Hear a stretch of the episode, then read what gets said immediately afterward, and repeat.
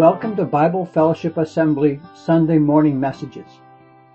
Today, Trevor McNulty continues our series on the Apostle Paul's letters to the church at Corinth. Today looking at 1 Corinthians chapter 9, verses 15 through 27. And now, here's Trevor.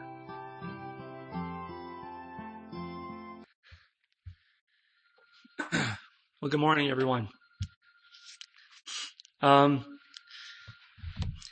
Sorry, I'm a little distracted. I'm on call and I hear my phone going off.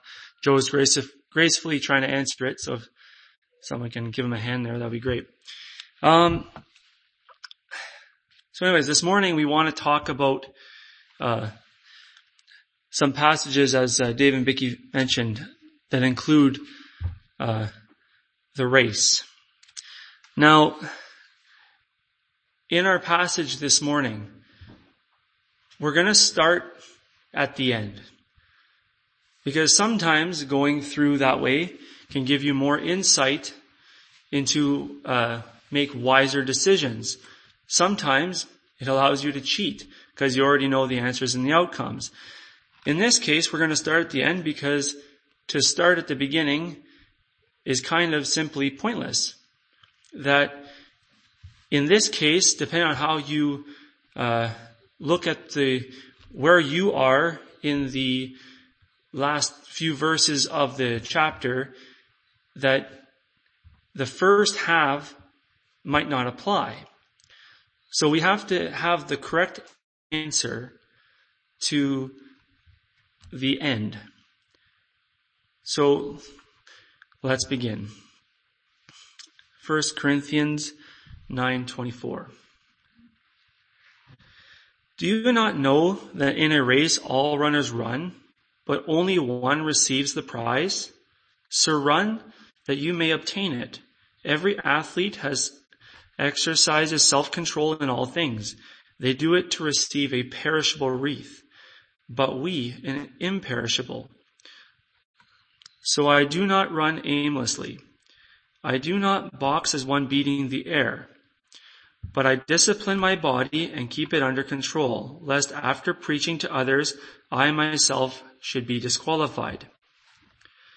Now, there are many types of races. Now, for this morning, I'd like us to go back in our memory banks and remember those grade 8 gym class races or school races, the 4K.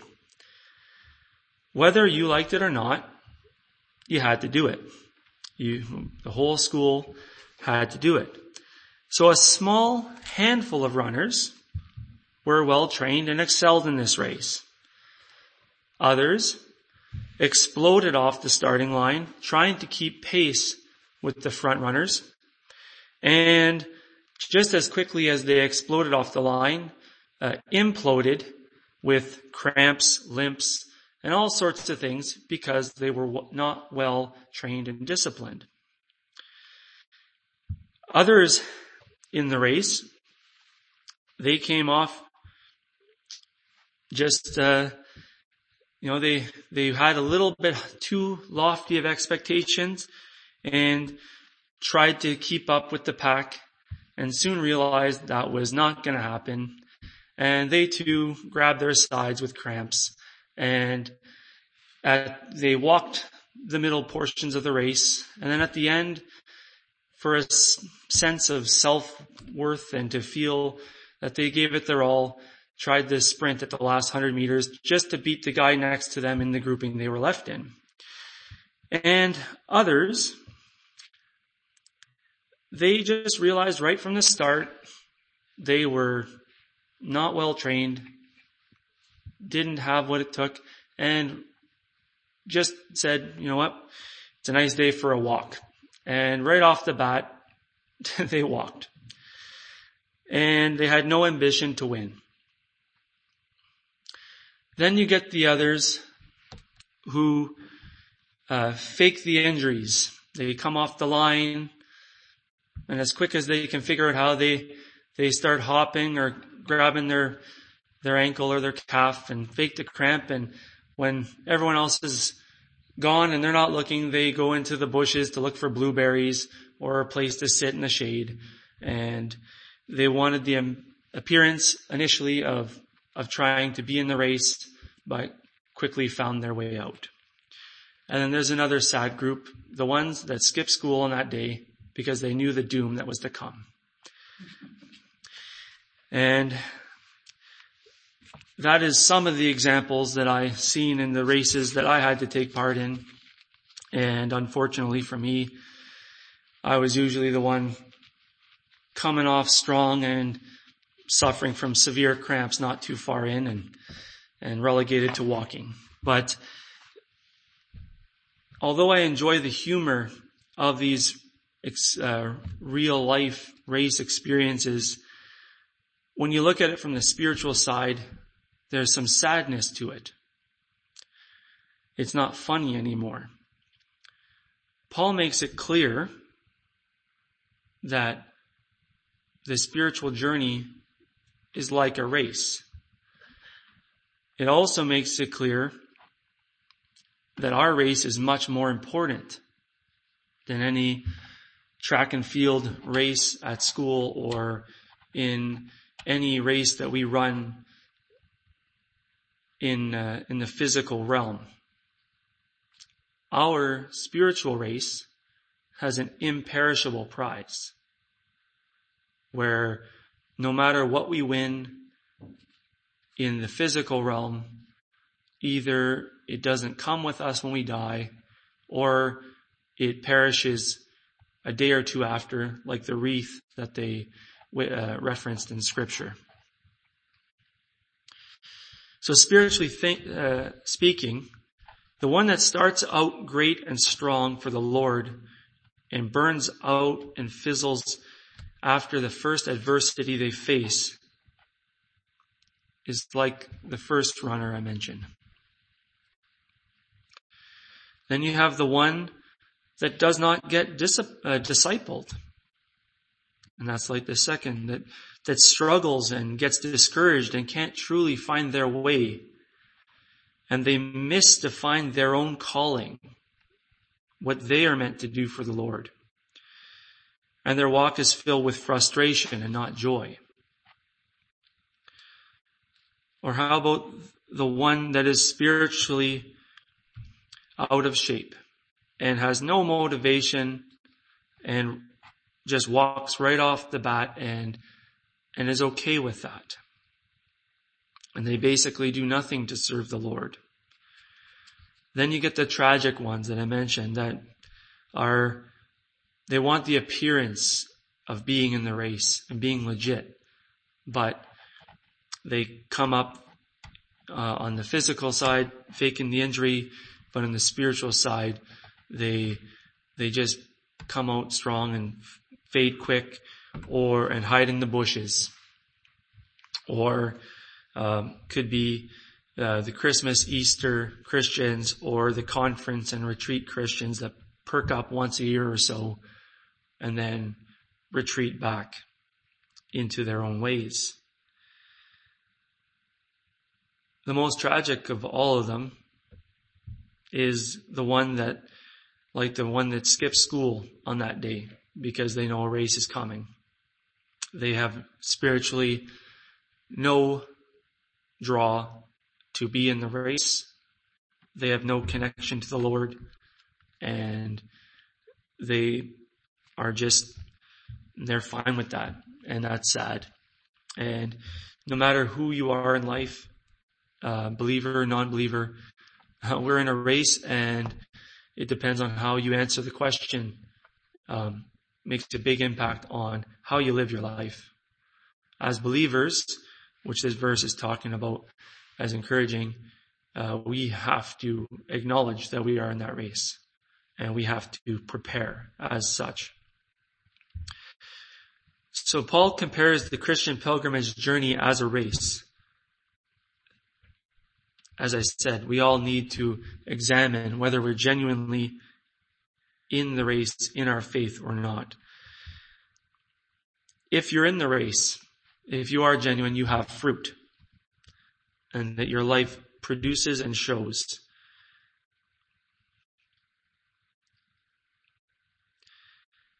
This race takes a lot of commitment. It's a lifelong race, a marathon.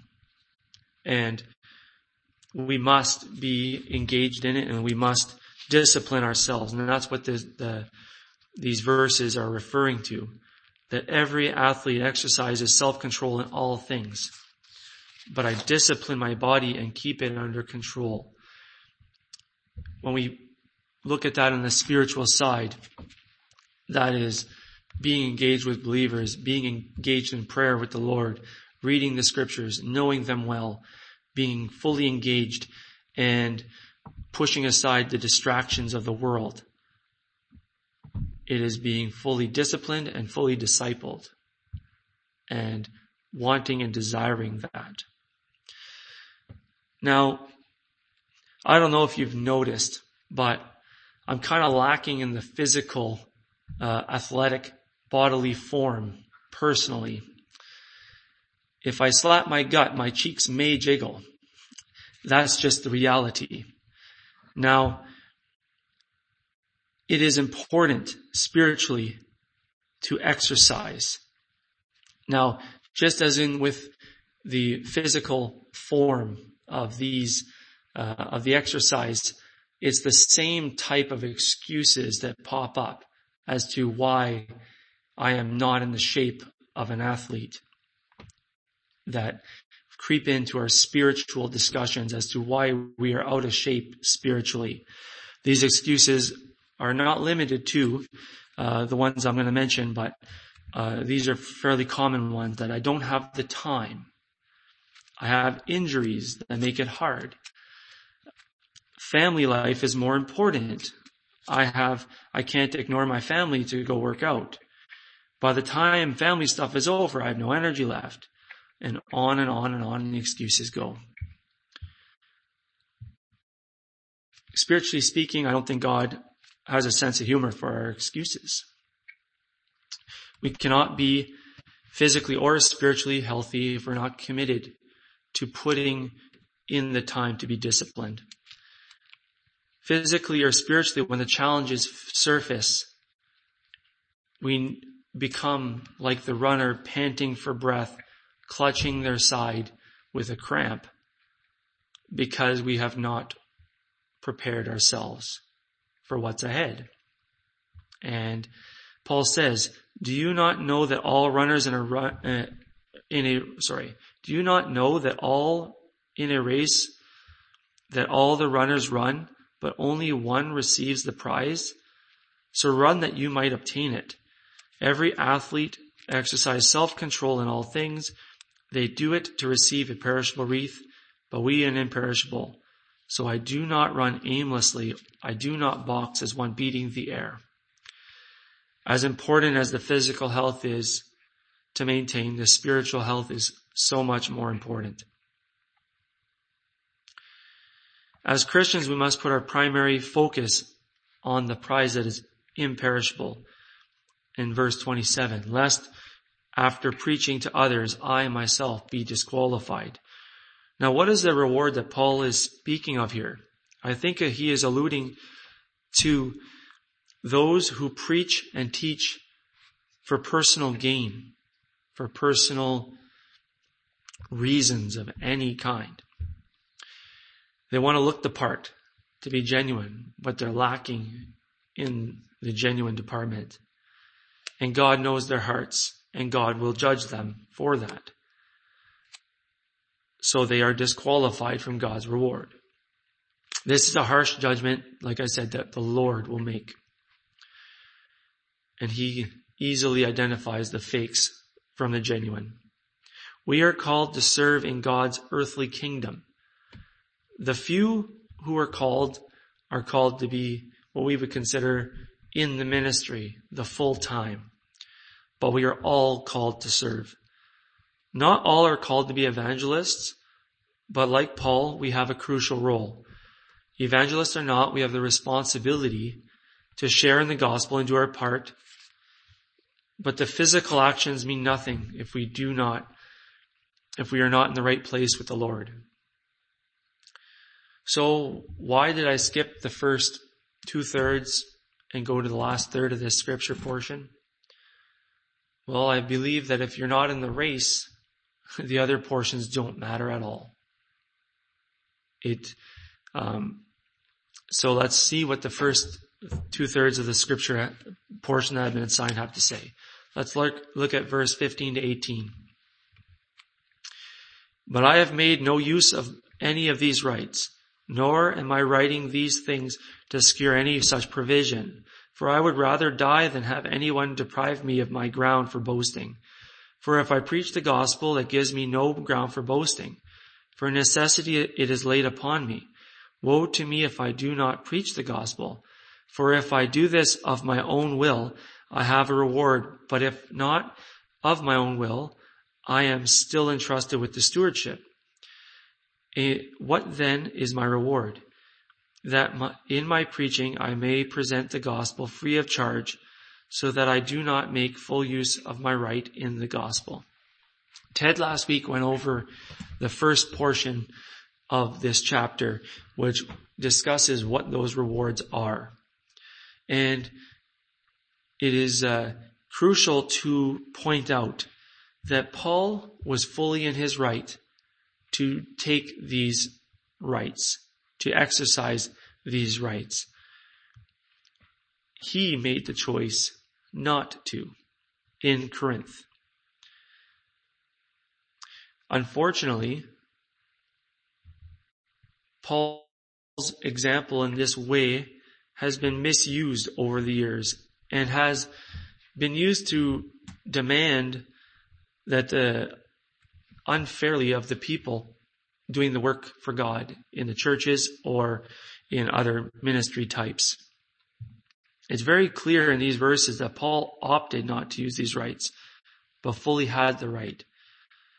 So quickly, what were these rights? He had the right to food, to money, to lodging, to support of almost any kind. For years, I've heard of people passing judgments on people in ministries as to getting support and stuff. It was baffling, very baffling to me.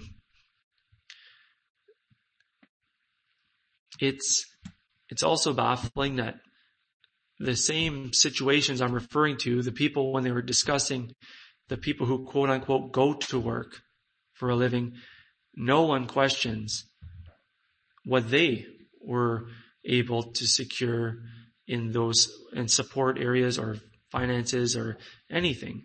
But yet there was an odd sense of judgment to those in the ministry.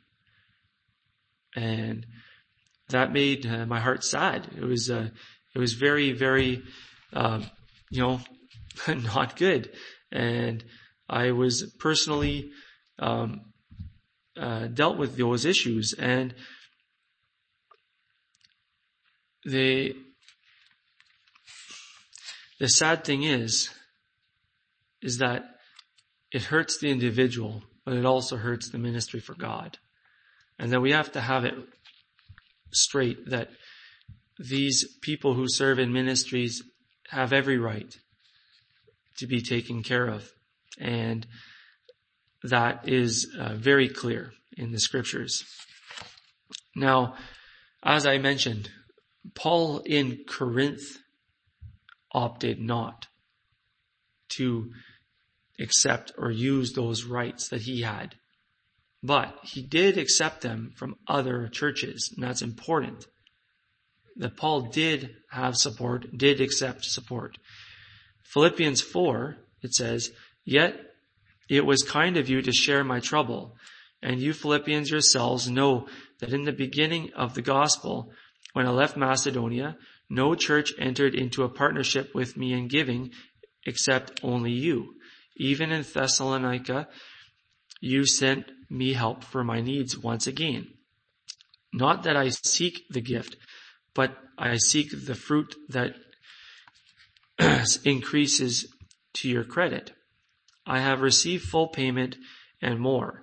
I am well supplied, having received from Aphrodite, probably mispronounced that, the gifts you sent me, a fragrant offering, a sacrifice acceptable and pleasing to God, and my God will supply every need of yours according to his riches and glory in Christ Jesus. To our God the Father be glory forever and ever. Amen. So people were very quick to point out that Paul made tents in Corinth. But that was a choice of Paul. And to use that argument as a justification not to support people in the ministry or to expect them to work alternate jobs and juggle this and juggle that. When people are called to different aspects of the ministry, not everyone's called to full time.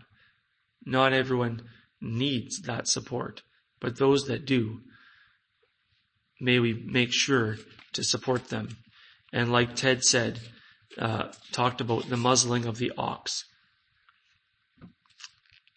Paul makes it clear that that is wrong, and that through verses 8 to 14,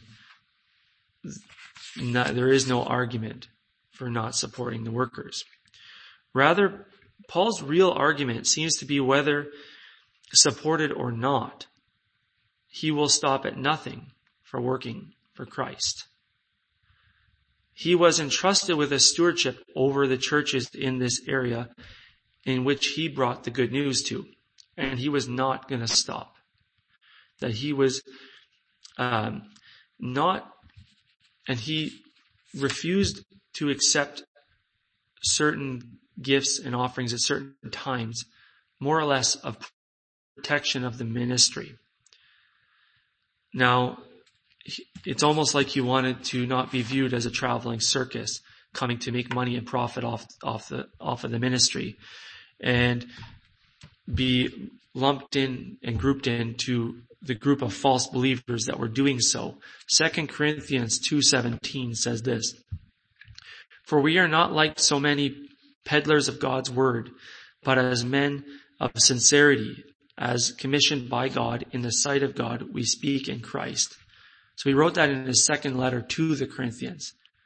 So it gives a fuller picture of to what he was dealing with, why Paul chose to make tents there, why he accepted the gifts from the Philippians, and it seemed like he had a practice of not accepting using the support or the rights that he had in the areas that he was currently ministering to. And it seems that he did this as a way to protect the gospel, to protect the message, to not give any reason for people to have a negative false thought that the gospel is fully for free and always should be, and it should be supported by those that believe in the message.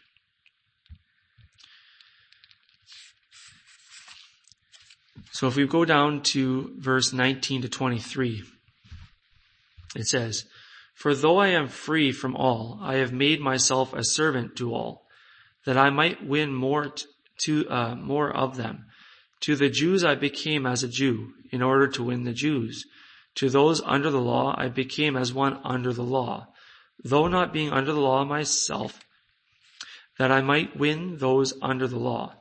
To those outside the law, I became as one outside the law, not being outside the law of God, but rather under the law of Christ, that I might win those outside the law. To the weak I became weak, that I might win the weak. I have become all things to all people, that by all means I might save some. I do it all for the sake of the gospel, that I may share with them in this blessing." In its blessings.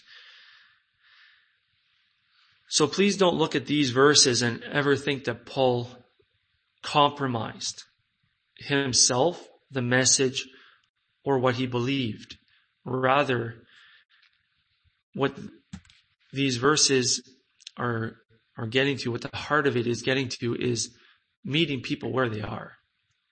And the message doesn't change, but it's more about respect. Respect for the people, respect for the culture. Have you ever tried to win somebody over to any argument or to position, and you you lead off with disrespect and an argument that insults, that doesn't work. So Paul, what he's saying here is when he went to the Jews, he respected the Jewish culture and customs, but he did not leave behind what he knows in Christ.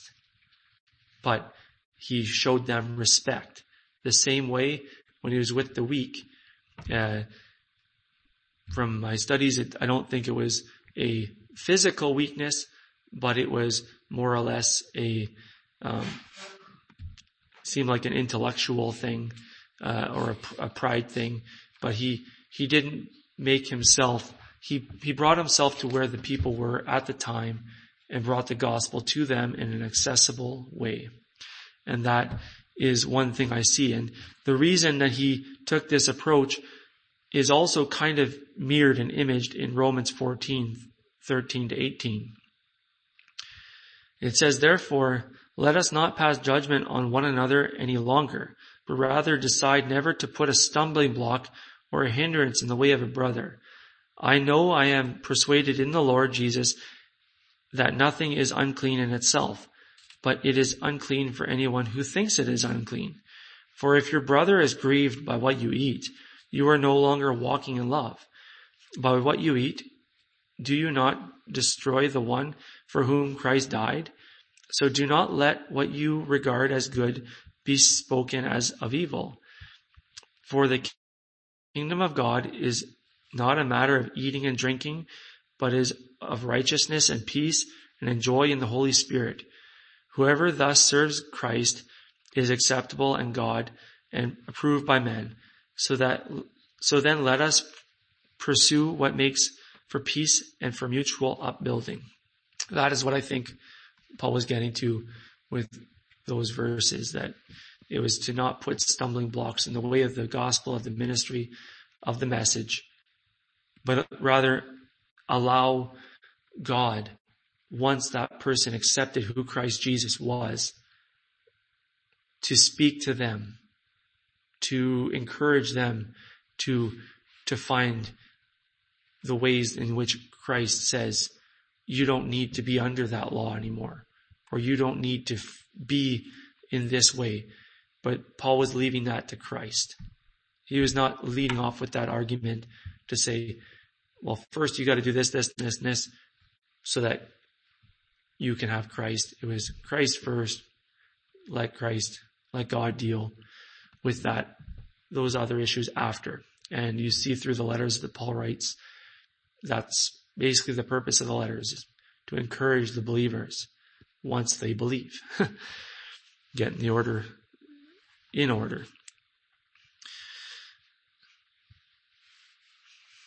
So as I said regarding the last grouping of verses 24-27, I hope it makes sense as to why I started now with the last, that all of those issues, whether you have the rights or how to work with the people you are trying to minister to, they don't matter if you're not in the race. So the question is today, are we in the race? I pray that we all can say yes. I pray that we can all say that we are trying to be like the athlete that is trying to train and to work and to build themselves up so that they are spiritually strong, so that they can get through the tough times in the race. And once we are in the race, then we have to make judgment calls as to whether we are in a position where the rights of the believer even apply. That if you're in full-time ministry, that more speaks to you. If you're ministering, as we all should, in your own way, on your own sides, a lot of those rights, your role is more or less to support those who are stepping out in the calling, and to make sure that we are in love, supporting the gospel, supporting those that are doing it. And I'm glad that this church does well in that way.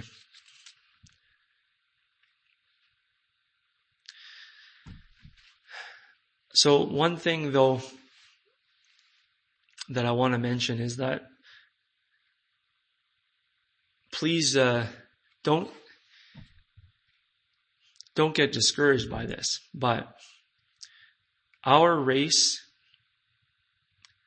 is more like less like a race that you would watch at the Olympics, more like a race of a soldier running through a minefield and snares and traps and mines all around them.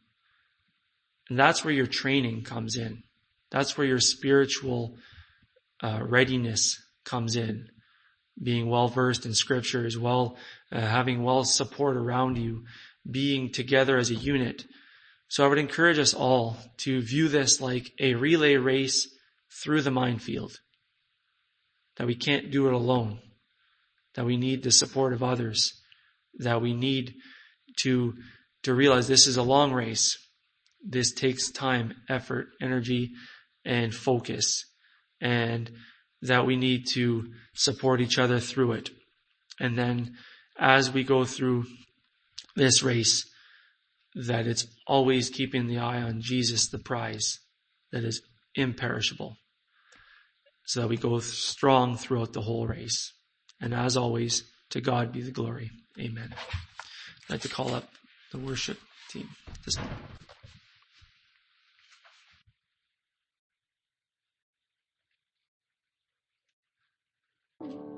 As we go forth, Father, we pray that you would help us in your spirit to run the race in such a way that we would look to the prize that you have set for us. We pray that our lives may impact others, and that you would help us to come to a point where we are common with others, and we see their views and we respect them and engage with them in that way. Help us to do this and help us to live for you this week, we pray in Jesus' name. Amen. Thank you for listening. Come back next week for the next Sunday morning message from Bible Fellowship Assembly. Visit us on the web at bfa.church, where you will find our physical address and contact information. We'd love to see you if you are in the Timmins area, or drop us a line at info@bfa.church. Until next time.